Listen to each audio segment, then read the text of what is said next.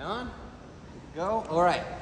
Yeah, so this morning we're going to be wrapping up our series on Unsung Heroes, and we're going to be talking about Hannah. And if I'd have known that I was supposed to preach like Matt said, I might have dressed a little differently, maybe not sandals and a t-shirt, but instead today you just get me. This is just me, and actually that's kind of what this message is about. So that's what we're going to get.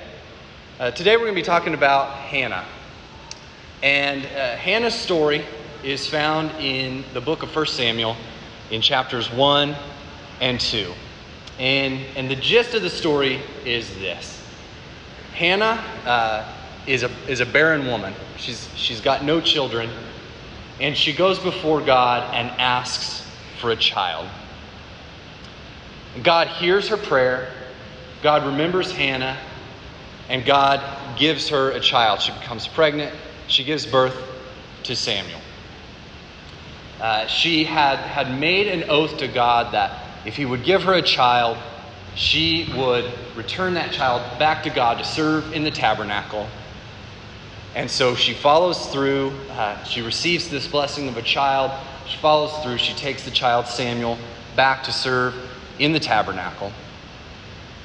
There is an incredible moment after she has been blessed with this child where Hannah makes this prayer, this declaration, which is in the beginning of 1 Samuel chapter 2, that just extols the virtues of God, who God is, what he has done, praises to God. And it's an incredible kind of piece of poetry and a psalm.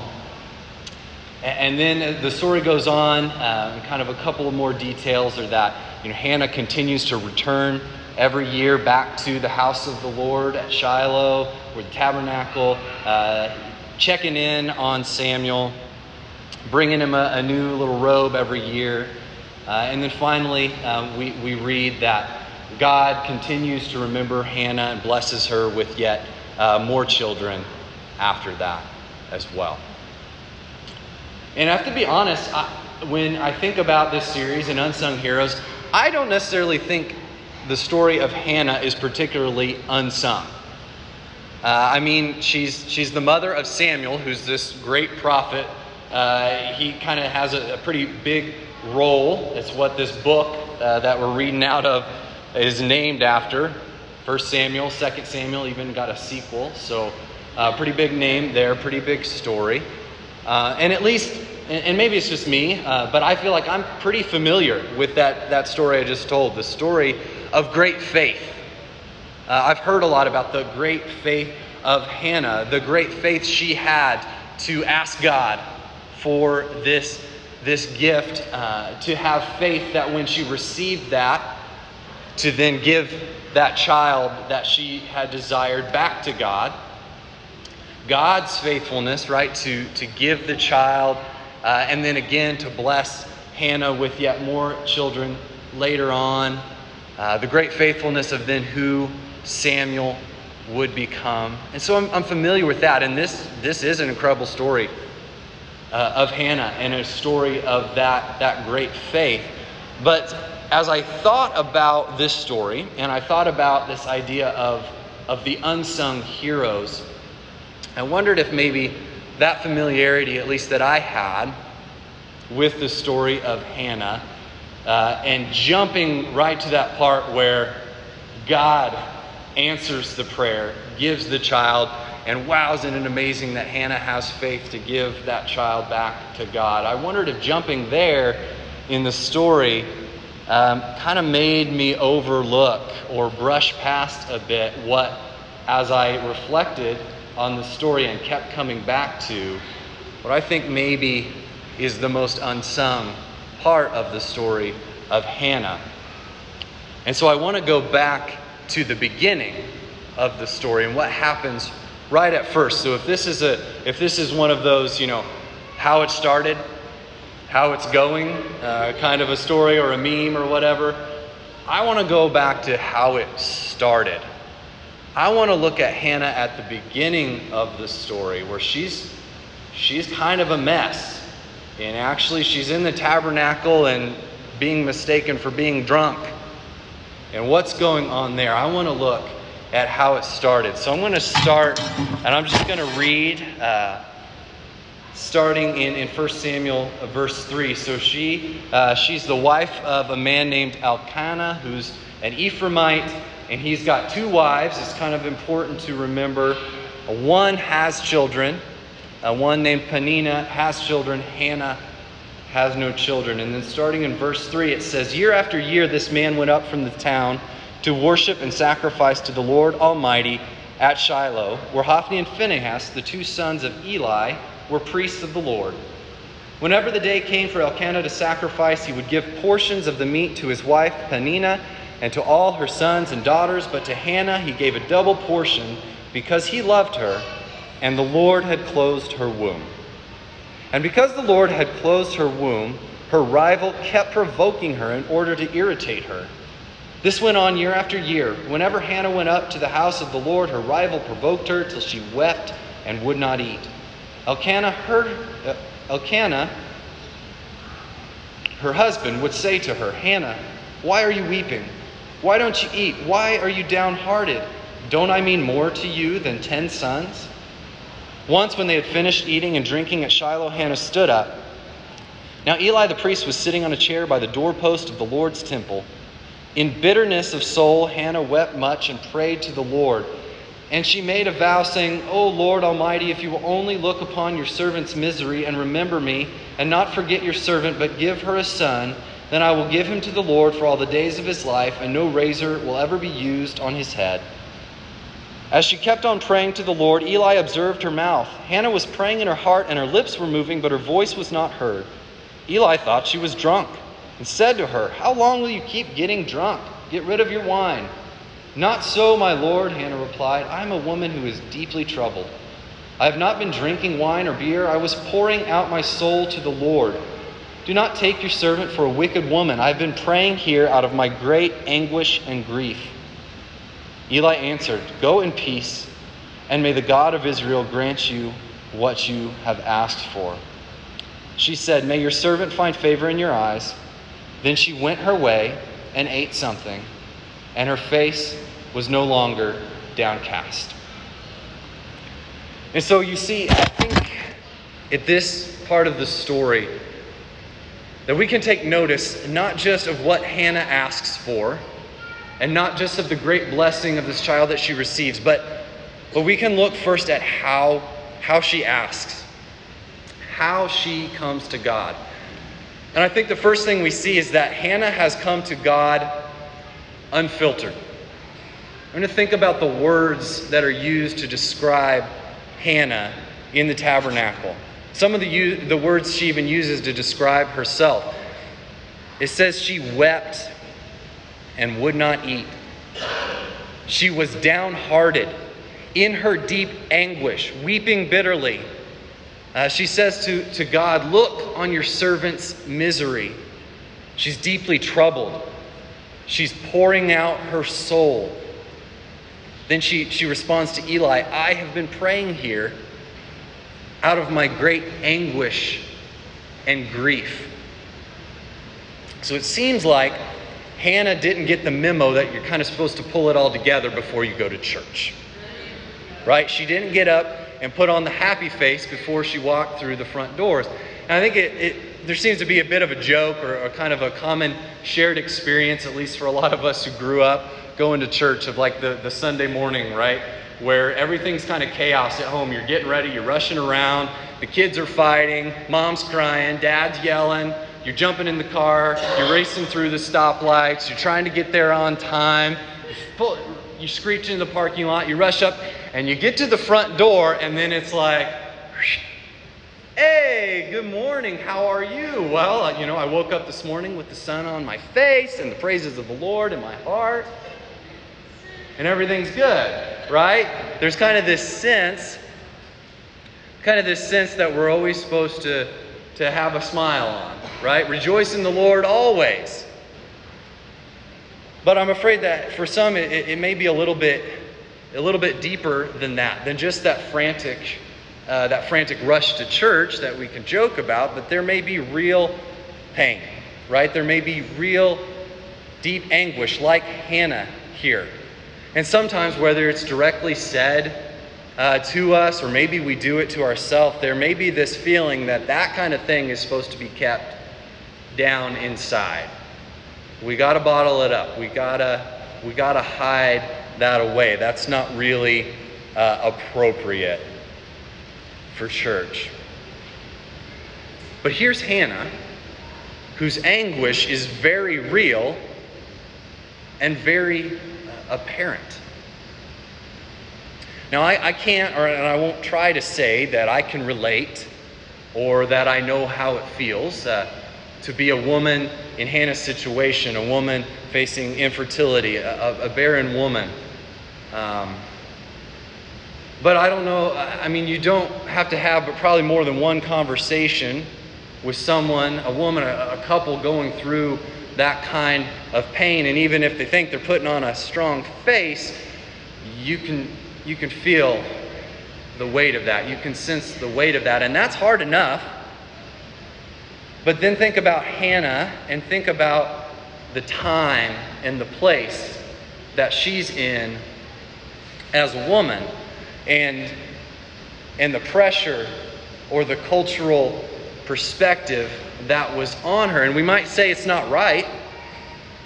We might look at it now and think, well, that's not right. And there's a lot going on in this story. And there's a lot of things that we could wrestle with, that we could pick apart. Maybe we need to just do a whole series on 1 Samuel. Maybe we need to take this on in some of our Sunday afternoon classes in the future. But the fact of the matter is, Hannah is dealing with this situation where everything around her tells her that her main purpose, maybe her only purpose as a woman, is to bear children. That's her identity. That's her future. And it's broken. And not only that, but she's got the other wife. There's another one that you can put on the list of things we might want to wrestle with. The whole two-wife thing is going on. And she's got this other wife, Peninnah, who is just tearing her down. And then finally, yet another thing to go on this list, if you're keeping track of things that we've got to come back to and we've got to wrestle with, she is essentially told that it was the Lord who has closed her womb. I don't really know how you deal with that. This is a woman of true sorrow. But instead of stuffing it down, keeping it down, hiding it down deep inside, she comes to God with the full weight of emotion and all of her grief. But it seems, if we look at the reaction of some of the men in the story, that maybe the experience was possibly similar to some of our church experience, and you weren't necessarily supposed to do things like that. I mean, first of all, we've got Eli, who instead of looking at her in this state and first thinking, oh, this must be somebody who's really bearing their soul to the Lord, he thinks this has got to be something else. He's got to find some other way to explain this. He thinks that she's drunk. He kind of defaults to that hysterical woman kind of stereotype. Like, oh, this behavior is a problem and we need to get it out of here, before it bothers somebody. But even before that, actually, we see her husband, Elkanah, and maybe his intentions were good. Probably his intentions were good. It does say, it talks in this verses how much he loved her. He loved her the most, but basically he seems like he's kind of trying to shake her out of it a little bit. He says, he tries to cheer her up. Why are you weeping? Why don't you eat? Don't I mean more to you than 10 sons? So this is before she's kind of heading up right into the tabernacle to pray, and she's in this state, and he's kind of trying to I don't know, trying to get her to put on the happy face. Oh, don't cry, you know, look on the bright side. At least you've got me, and I love you so much, right? And I think we've literally got thousands of years of hindsight to know that that line was never going to work. But he's trying to get her, it seems like he's trying to get her to move on from this place of grief before she's ready, before she's had a chance to have any kind of resolution for it.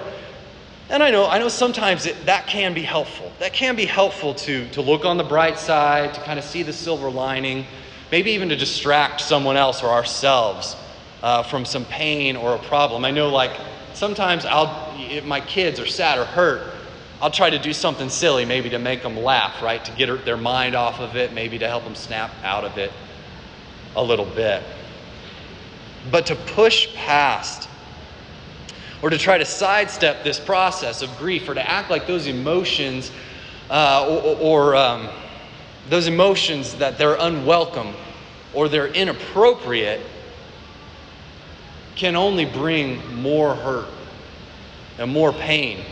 We don't always have to have an explanation or to feel like we've got to make it better right away or to try to fix it. Though we haven't, Jessica and I haven't dealt with this, you know, infertility in particular. We have experienced years ago kind of a related pain of miscarriage. And I can remember getting some of those comments about how, you know, it's all going to be okay. It's all part of God's plan. It's God's will. You know, some of them were like, maybe God knew in his divine wisdom that, you know, like this kind of thing was going to happen, or this problem would have come about. And in God's grace, he spared you, or he spared this child from whatever it might have been. And I know people mean well. And for being honest, like maybe you or I have said those kinds of things to people in pain before. And everyone, we're all just trying to square what we see and experience in the world and what we believe or understand about God and his sovereignty. And I get that. And maybe that's a little bit of what's going on when it says here that, you know, it was God who closed Hannah's womb. People are trying to figure out how this all goes together. But I will tell you this. That didn't help when people had those kinds of things to say. That didn't help. I did not want to hear, cheer up, God's got it all under control. It's all part of his plan. Because all that meant to me was that we had lost our baby, and God's will felt really cold and heartless. I did find a little bit of relief, a little bit of comfort in believing that actually God hated death. That was part of the brokenness of the world that we live in, and that was what God had been from the beginning working to defeat, that that he had the victory, but there was still these lingering effects of that brokenness in our world, and that actually his heart ached over the loss of our child just as much, maybe even more, than mine did. It didn't make it go away. It didn't suddenly make things better. It didn't necessarily put a smile on my face. And that's kind of a bit of a big theological package, all that together, but it came out of a place of being in my grief, but sensing or feeling like or believing that God was right there with me in that he was weeping with me, that he wasn't repulsed by or too lofty for my tears and my snot and my pounding fists. And I'd like to think that maybe this is a little bit of what Hannah found. And then I look at verse 18 where it says she went on her way, ate something, and her face was no longer downcast. So basically kind of what Elkanah, her husband, was trying to tell her to do, but before she had had this space to really bear her soul to God. But this is still before that prayer had been answered with the child.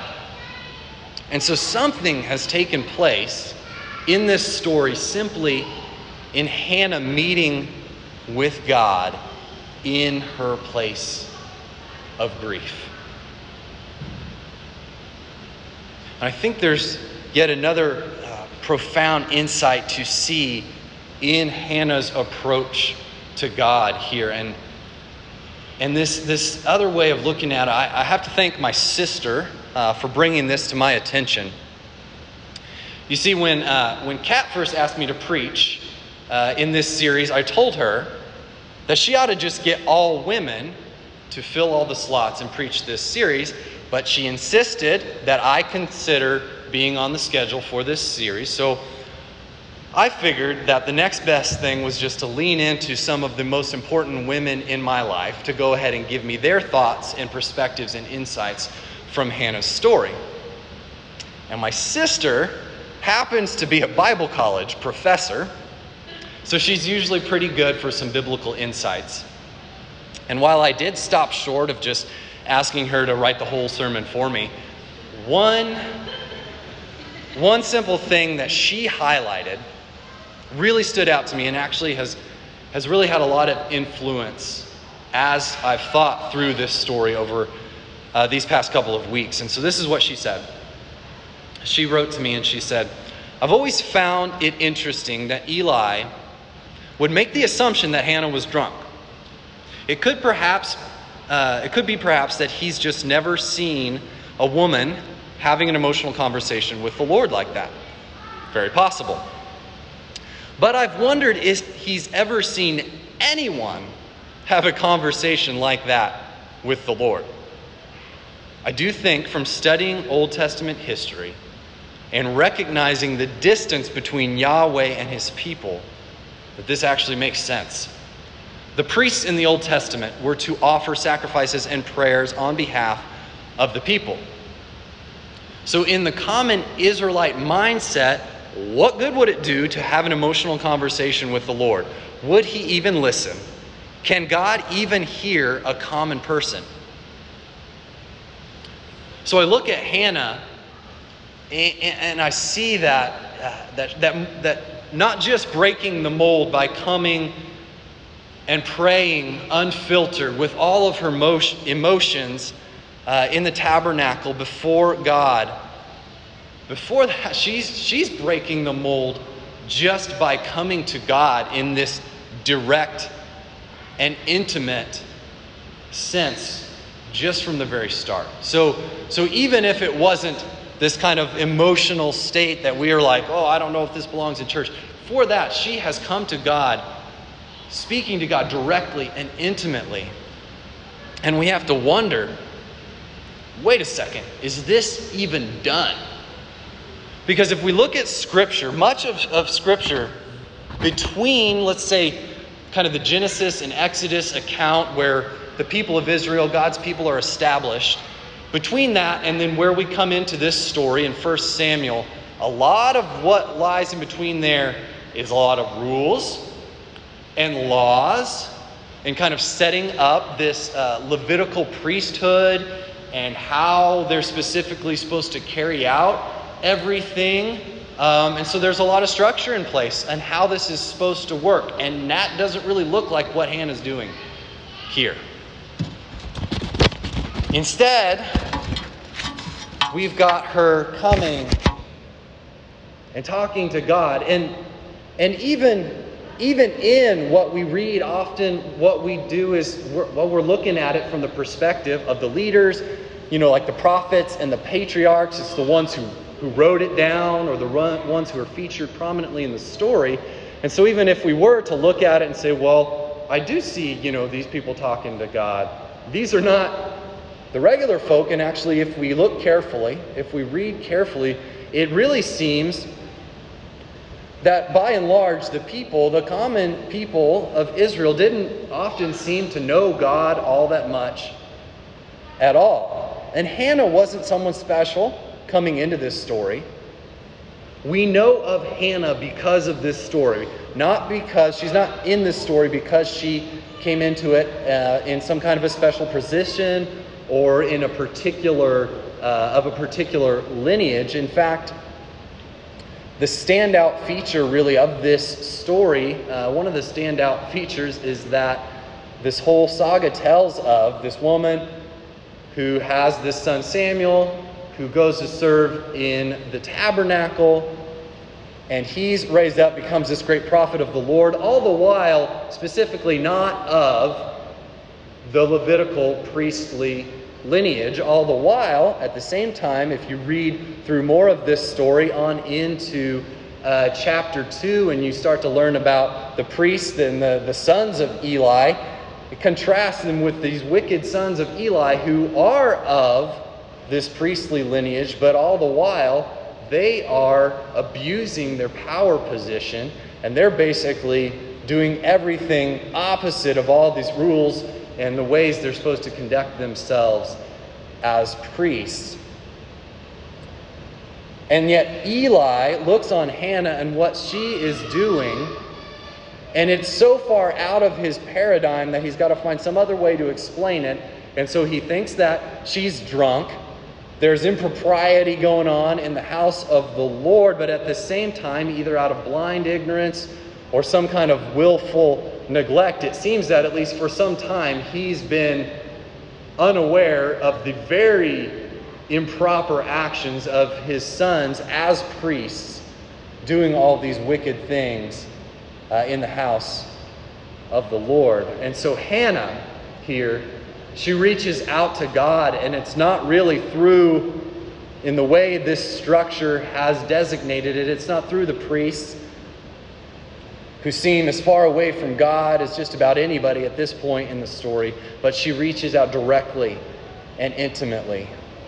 She's not got a lot of precedent for this. You could say she's a bit ahead of her time, or she's a kind of a pioneer, but somehow she's got the courage, or she's got the boldness to do this, and through it she becomes this example, this model that, you know, the priesthood was to be this model for the people of Israel. This priesthood was, they were called a kingdom of priests. They were to be all priests, and they had this example within them, and yet Hannah becomes this model of seeking the Lord and following the Lord, and showing us today who God is and the access that we have to Him. But we can wonder, was it courage? Was it boldness to go straight to God in this way? When she came sobbing in her anguish, was it a sense of freedom before God to be herself? Is that what enabled her to do that?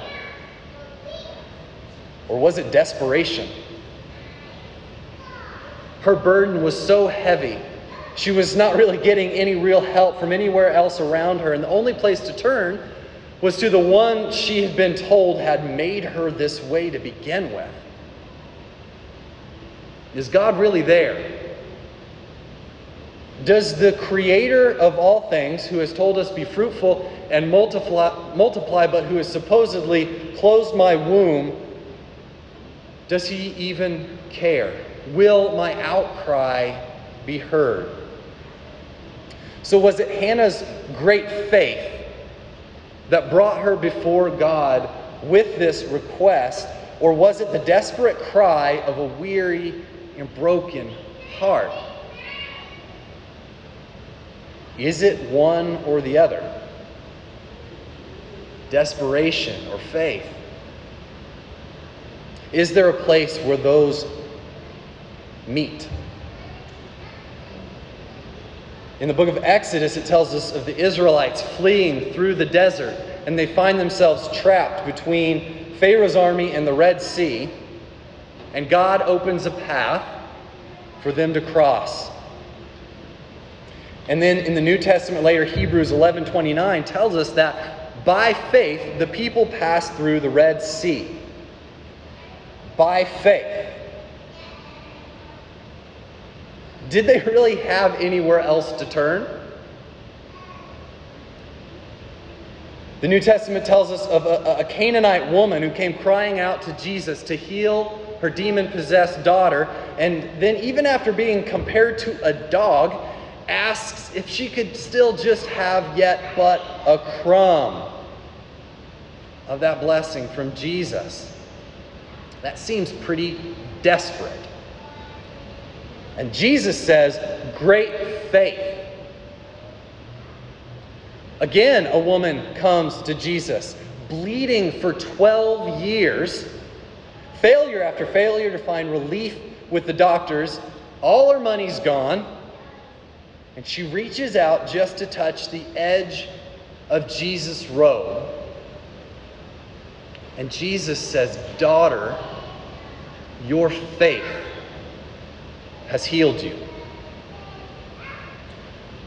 So while we certainly have a tremendous tale of faith in Hannah, where she shows a great faith in God to provide, a great faith then to return what she had so desperately desired back to God and to follow through with that promise, of God's faithfulness to answer Hannah's prayer and with Samuel, and again to bless her with more children later on. First, we have a story of a desperate faith, of a messy faith, a faith through which she discovered not only that God would meet her need, but that God would meet her in her need.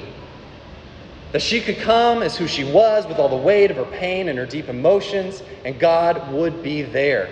That she could seek Him directly. That she could seek Him intimately, and He would not be far off. And I've put so much weight on just this first part of the story because it's this kind of faith, it's this kind of interaction between Hannah and God that really pushes the rest of the story forward. God gives us this story of Hannah right at the beginning of the book of 1 Samuel. That's going to go on to tell us about kings, about kingmakers and kings and battles and power players. And yes, it starts with the story of a desperate woman coming desperately before God. And that desperate faith that revealed a God who is there in your deepest pain and deepest desire built the faith that allowed her to entrust that child so desperately desired back into the care of that God. And then the amazing words that come in chapter 2. And read chapter 2. I'm not going to read it all right now. Read Hannah's declaration, her prayer, her song. It's a psalm, it's a prophetic word, whatever you want to call it. It's all of those things.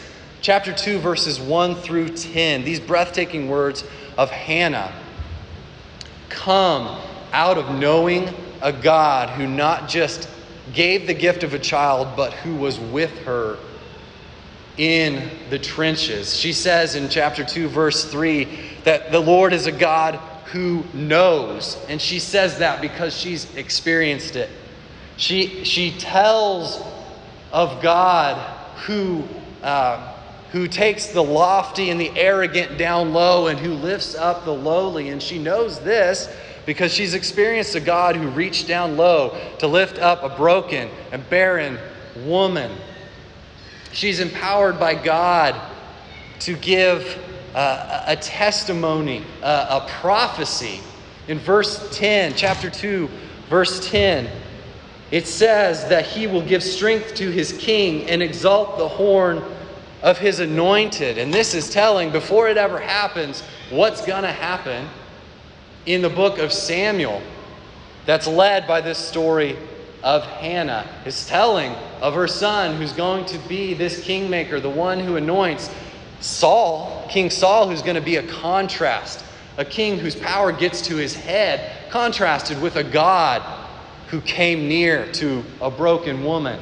It's going to tell the story of King David, who is anointed and is a king and a man who's after God's own heart.